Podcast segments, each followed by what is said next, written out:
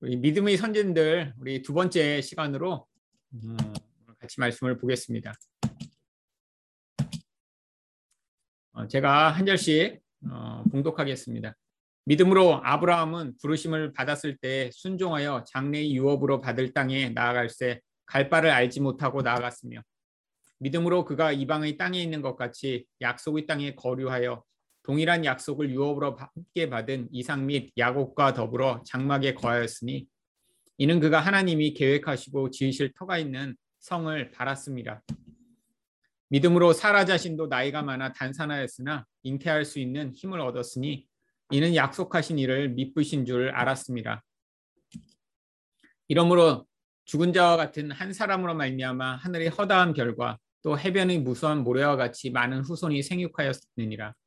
이 사람들은 다 믿음을 따라 죽었으며, 약속을 받지 못하였을 때 그것들을 멀리서 보고 환영하며 또 땅에서는 외국인과 나그네임을 증언하였으니, 그들이 이같이 말하는 것은 자기들이 본향 찾는 자임을 나타냅니다. 그들이 나온 바 본향을 생각하였더라면 돌아갈 기회가 있었으려니와, 그들이 이제는 더 나은 본향을 사모하니 곧 하늘에 있는 것이라. 이러므로 하나님이 그들의 하나님이라 일컬음 받으심을 부끄러워하지 아니하시고 그들을 위하여 한 성을 예비하셨느니라. 어, 저는 문맥을 살펴보겠습니다. 어, 우리가 이제 큰 단락에서는 이 히브리서를 많이 봐서 이 히빌, 히브리서 십일 장 이제 그 안에서 지금 이제 잘라진 문맥을 좀 한번 보자는데요. 그래서 믿음의 선진들이라는 제목으로 제가 이제 제목을 붙였는데, 아마 이제 총 다섯 번에 걸쳐서 어, 이제 믿음의 선진들과 또 많은 무명인들을 아이고, 보게 될 것이고요. 여기에 뭐 인원들이 많이 나오는 것 같지만 음, 실제로 핵심적으로 나오는 사람들은 몇 명 되지 않습니다. 우리가 지난번에 보았던 일 절부터 칠 절에 아벨, 에녹, 노아가 나오고요. 오늘 볼 아브라함과 사라에 대해서 나오고, 그리고 이제 십칠 절과 이십이 절에 어, 믿음의 어, 선조들 가운데 족장들인 이제 아브라함부터 요셉까지 요 네 사람이 나오고, 그다음에 이십삼 절부터 삼십이 절에 모세에 대해서 대부분 나온 뒤에 이제 출애굽한 백성들에 대해 짧게 나오고 라합에 대해서까지 우리가 이제 한 부분으로 볼 것이고요. 그 다음에 이제 어, 많은 무명인들의 이야기가 나와서 실제 이름이 언급된 사람들은 몇 명 되지 않고요. 어, 그중에 가장 많은 분량을 차지하는 것은 아브라함과 모세 이야기입니다. 이 십일 장에 왜 믿음의 선진들을 이야기하면서 어, 이렇게 몇 명 되지 않는 사람들만 얘기하고 특히 이 아브라함과 이 모세에 대해서 이야기를 했는지, 이게 이제 중요하겠죠. 오늘 보시면 알겠지만 이 아브라함은 이 믿음이라는 측면에서 왜 어, 이 아브라함이 조상이라고 하게 됐는지 그 핵심적인 내용이 사실 오늘 나옵니다. 이제 우리가 믿음이라고 하는 이 측면에서 뭐, 어, 뭐 하나님을 물론 믿고 하는 것이지만 그 구체적 내용이 가장 중요한 두 가지 부분을 이 아브라함과 사라의 이야기를 통해 우리가 이제 배울 수 있거든요. 결국 우리가 이 믿음이라고 하는 측면의 가장 중요한 두 가지 내용은, 한 가지는 하나님 나라에 대한 믿음이고요. 또 한 가지는 그 하나님 나라에 대한 소망을 가진 자들이 만들어내는 어 이제 하나님의 백성들에 대한 이야기입니다. 이거에 대한 하나님의 약속을 믿는 것이 어 이제 이 믿음의 가장 중요한 내용이 되는 거예요. 그래서 이 아브라함과 사라 이야기가 이제 이 히브리서 십일 장의 믿음의 선진들의 이야기 가운데서도 이제 가장 내용이 많고 또 중요한 것이죠. 오늘 그 하나님 나라와 하나님의 자손 이 두 가지 내용에 대해서 우리가 이제 살펴볼 텐데요. 뭐 창세기 설교 때 이미 이 하나님 나라와 하나님 자손 이야기는 이제 이 족장들 이야기를 통해 이제 수없이 반복해서 말씀을 드렸습니다. 아마 오늘은 그 요약본으로 가장 핵심적인 내용을 좀 살펴보고자 하는데요.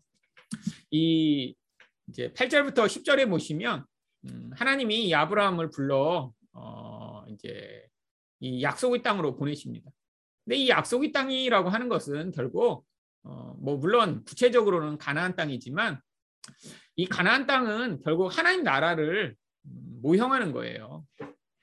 우리도 지금 하나님이 우리에게 이 하나님 나라에 대한 약속을 주시고 그걸 믿기를 원하십니다. 이 하나님 나라는 그런데 눈에 보이지가 않습니다.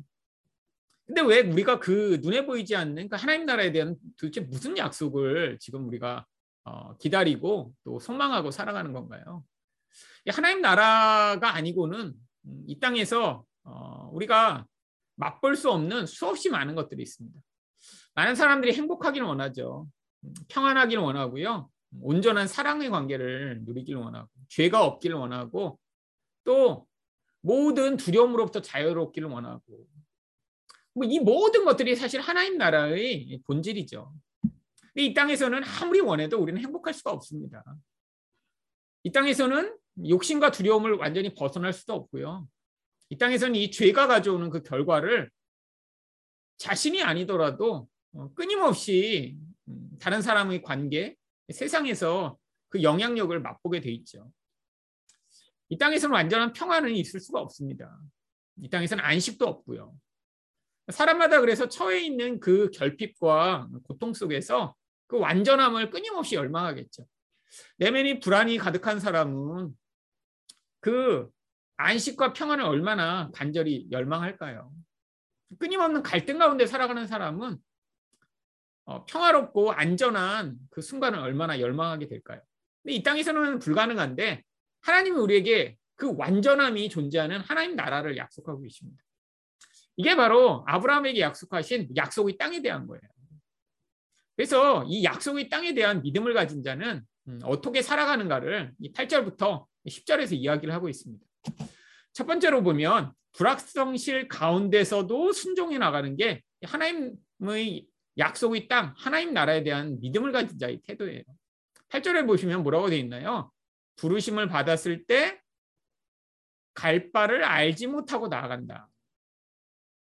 여러분, 우리가 그 하나님 나라로, 그 완전한 곳으로 하나님이 우리를 부르셔서 우리에게 분명히 그 약속을 주셨습니다.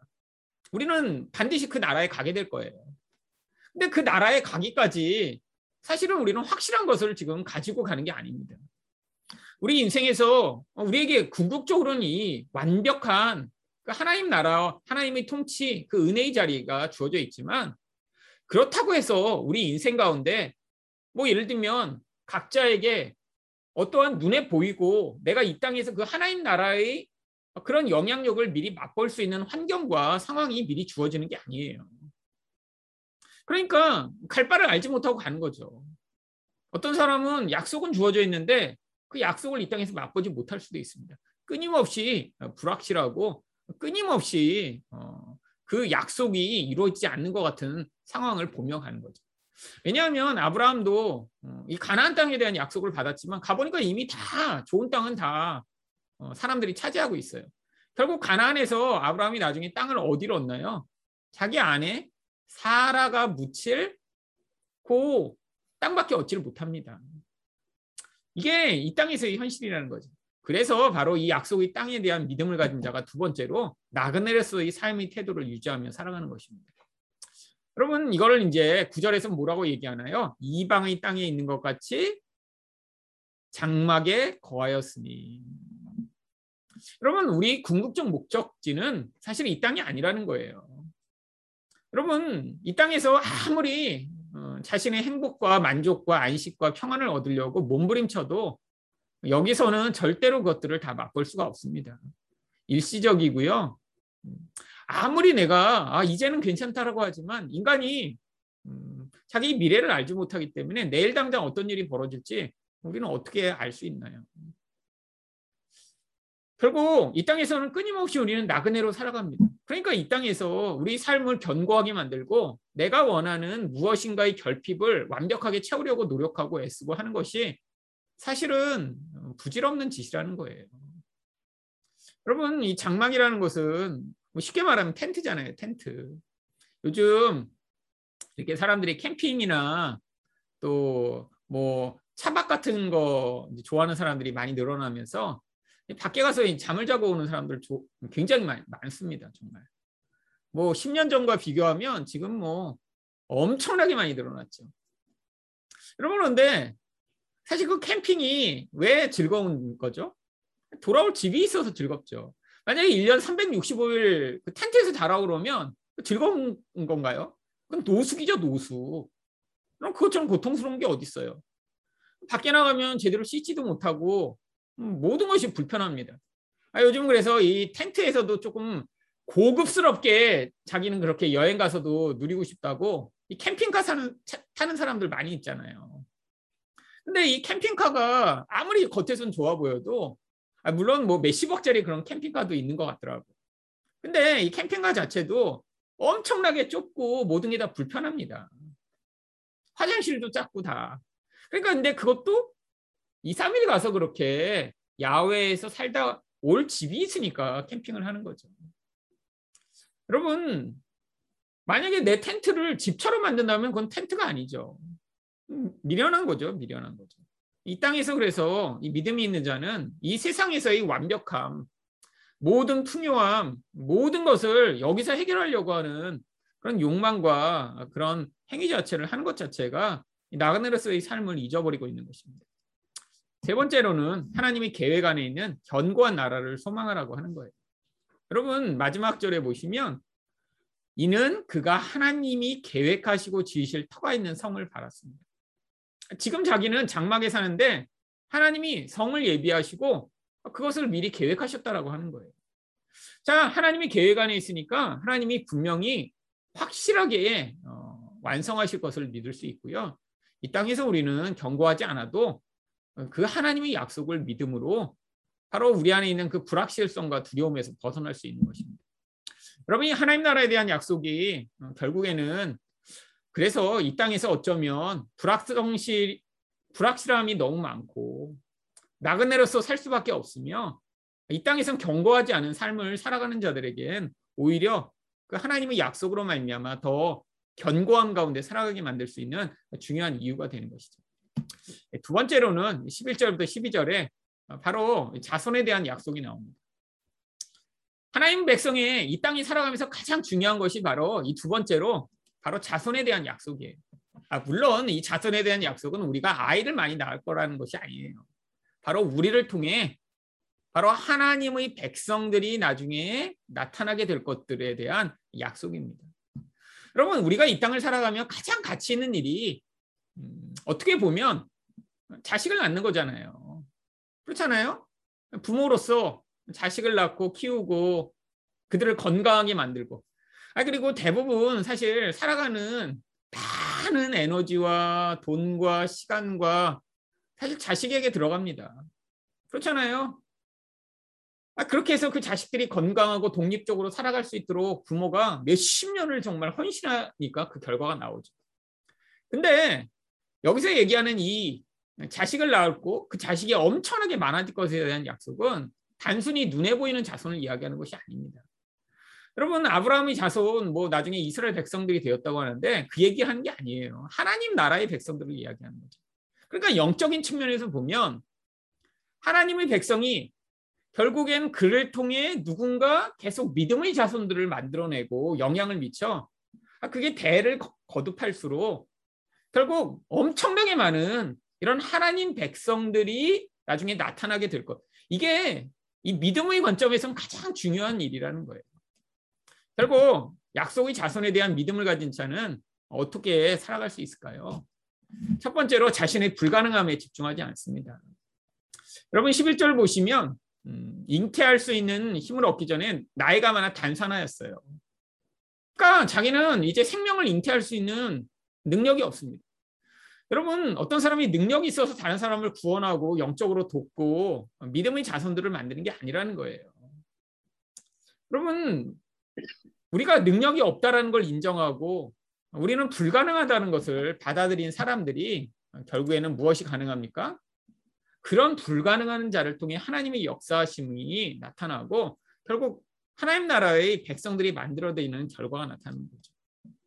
여러분 이게 또 뭐와 연관된 건가요? 두 번째로 하나님의 신실하심을 알고 힘을 얻습니다. 십일 절 하반부에 보시면 약속하신 일을 미쁘신 줄 알았다.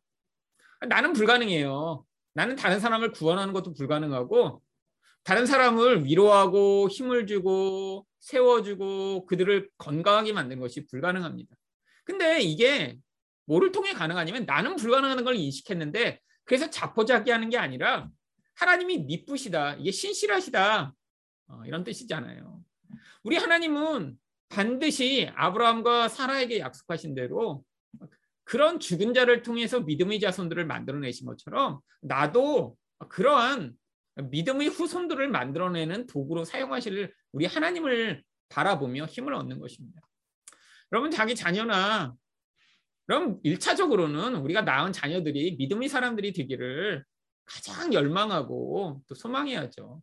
자기 자식들은 예수 안 믿어도 난 상관없어 그러면서 뭐 다른 사람 구원하고자 한다는 것 자체가 말이 안 됩니다. 아니, 그런 마음이 있는 사람이라면 자기 자녀를 향해 먼저 관심과 기도를 드리며 하나님의 은혜를 간구해야죠. 근데 거기서도 사실 인간의 힘으로 안 됩니다.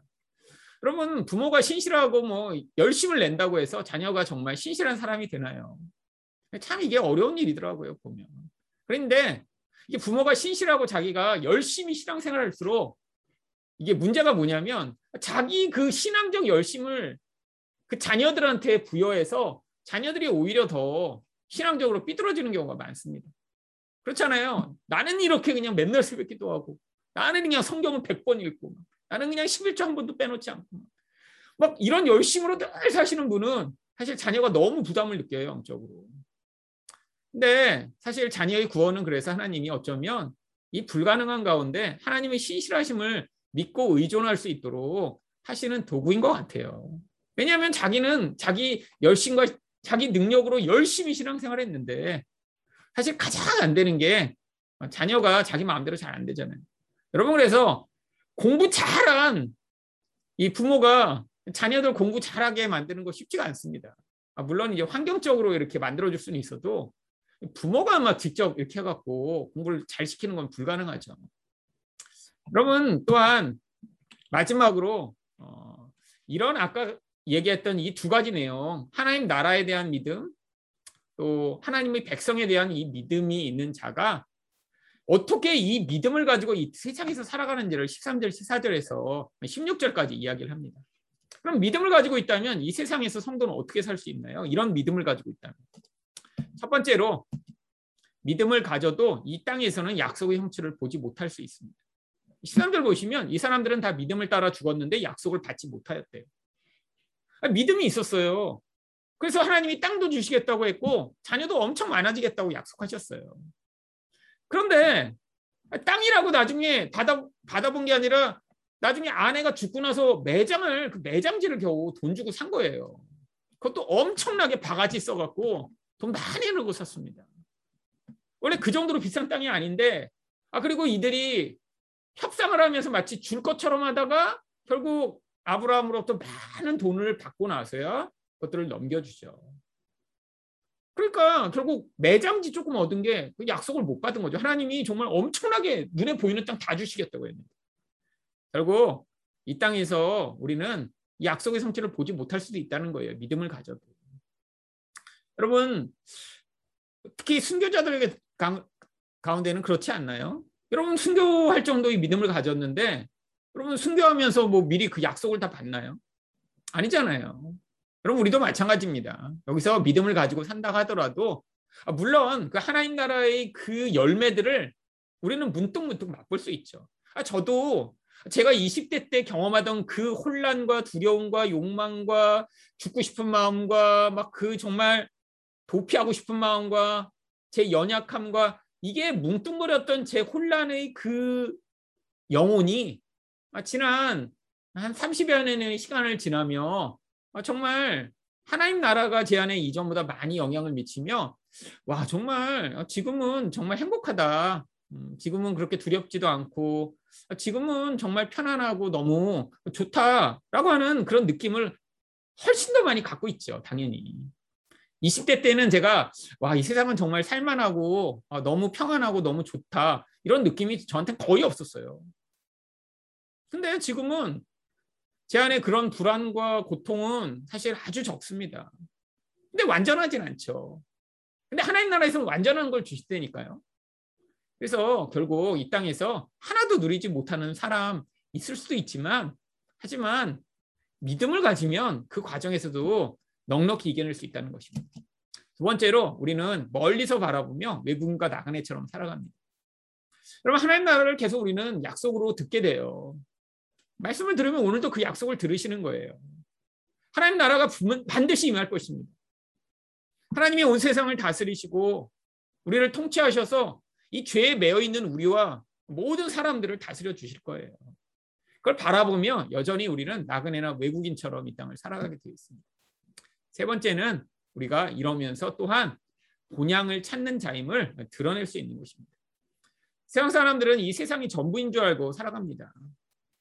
참 어떤 사람들을 보면 되게 음, 불쌍하더라고요. 이 교회 오는 길에 여기, 여기가 말죽거리더라고요. 제가 얼마 전에 알았어요. 이 교회 바로 옆에 있는 그 네거리가 옛날 말죽거리 그 사거리라고 하는데, 요새 그 말죽거리 바로 옆에 이제 건물들이 있었는데 그 건물들을 허물고 엄청나게 넓은 공터가 생겼습니다. 막 몇천 평 되는 공터가 이 양재역부터 말죽거리 그 사이에 생겼어요. 제가 지나가면서 맨날 봤는데 옛날에 뭐가 있었는지 생각이 안 나는 거예요. 그게 뭐가 있었는데 이렇게 갑자기 큰 공터가 생겼지? 근데 얼마 전에 보니까 거기 신문이 났더라고요. 그 공터가 원래 뭐였는지. 보니까 무슨 현대인가 어디서 이십 년인가를 임차를 해서 아파트 모델하우스를 거기서 하고 있었는데 임차 기간이 끝나서 이제 다시 허물어버리고 공터가 생겨서 그게 매물로 나왔대요. 공터가. 얼마에 매물로 나왔냐면 이천억 원에 매물로 나왔대요. 이천억 원에. 그 공터가. 근데 그걸 소유하고 있던 할아버지가 몇 년 전에 돌아가셨대요. 근데 그 할아버지가 그 공터를 소유하고 있는지를 아무도 몰랐대요. 왜냐하면 그 공터에 이제 이제 그 뭐야 현대 아파트 그 이제 분양관이 거기 있었고 그 옆에 조그만 주차장이 있었는데 그 주차장에 컨테이너 박스 갖다 놓고 거기서 라면 끓여 먹으면서 거기서 아내랑 오랫동안 사셨대요. 근데 그 할아버지가 그 땅만 가진 게 아니라 이 말죽거리에 엄청나게 많은 수천억 원대의 땅을 가진 이 지역에서 가장 부자래요. 근데 사는 거는 거기 컨테이너 조그만 하나에서 그냥 평생 사셨대요. 그래서 제가 그분을 보면서 참 한편으로는 되게 안타깝더라고요. 음. 아니 근데 왜 그렇게 그, 그 많은 재산을 가지고 그렇게 사셨을까? 아마 젊어서부터 이제 농, 농사를 지으신 분인데 갑자기 부자가 됐는데 그 돈을 어떻게 써야 될지 몰라서 평생 그렇게 사신 거죠, 그냥. 근데 어쩌면 어, 이분은 이 땅을 이제 누리는 거를 제대로 잘 알지 못하고 그냥 그렇게 살다가 돌아가신 거죠, 이 땅에서. 여러분, 근데 이제 많은 사람들이 이 하나님 나라를 어, 이제 어쩌면 이제 그분을 바라보면 그런 것 같아요.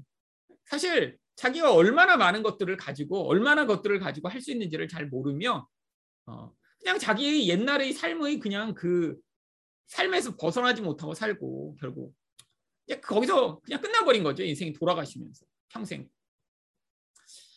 여러분, 이 땅에서 우리가 살아갈 때 어, 많은 사람들이 그냥 이 땅에서 정말 그렇게 많은 것을 가지면 될 것처럼 생각하지만 사실 그게 아무것도 아닐 수 있어요. 아니 그렇게 많은 수천억 원의 재산이 있는데 돌아가시고 나서 그게 다 누구께 될까요? 뭐 자식이 있다면 자식께 될 거고 자식도 없다면 그냥 다 날아가 버리는 그런 돈이죠. 여러분, 정말 하나님 나라가 진짜 존재하고 그 땅을 찾는 자라면 정말 이 세상에서 살아가면서 어쩌면 이 세상에 그게 정말 전부라고 생각하는 그런 삶을 살아가지 않겠죠. 마지막으로 이 땅이 아닌 하늘의 성도의 본향이 있음을 하늘의 성도의 본향이 있음을 사모하며 살아가는 게 이 믿음을 가진 성도의 세상의 삶입니다. 결국 이 믿음이라는 게 우리에게 자꾸 뭘 요구하나요? 하나님의 나라와 하나님의 백성에 대한 하나님의 약속을 우리에게 주시면서 그런 믿음이 있는 자는 결국 여기서 그 약속을 누리지 못하더라도 계속해서 나그네처럼 살아가더라도 우리가 그 본향을 찾는 자이기 때문에 그 사모함 가운데 살아가라라고 요구하고 있는 것입니다.